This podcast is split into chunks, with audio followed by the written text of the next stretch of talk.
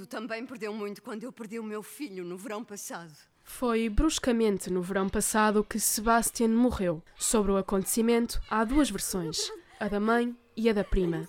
A peça é de Tennessee Williams e está em cena pela primeira vez no Teatro Nacional de São João. A verdade é a única coisa a que nunca resisti. Para o encenador Carlos Pimenta, a verdade está no centro da história. Porque a peça trata precisamente esta questão da verdade. Portanto, aqui estamos num outro tipo de contexto que tem a ver com a verdade de cada um. E, essa, e esse tipo de interpretação é uma coisa que me interessa hoje uh, muito. Transmitir a verdade de cada um. É assim que o encenador resume a mensagem da peça. Este era o jardim de Sebastian.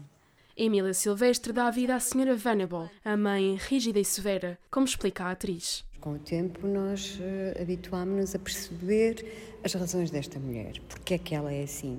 E ela é assim porque criou uma ficção na vida dela, uh, construiu-a minuciosamente, com todos os pormenores, sobre ela e o filho, e, portanto, e, e viveu assim vários anos. Quando o filho morre, uh, todo o mundo dela desmorona. É a partir da morte de Sebastian que Emília Silvestre constrói a personagem. A peça, traduzida por Ana Luísa Amaral, está em cena até 27 de novembro. Bruscamente no verão passado, estreia hoje, às 19 no Teatro Nacional de São João.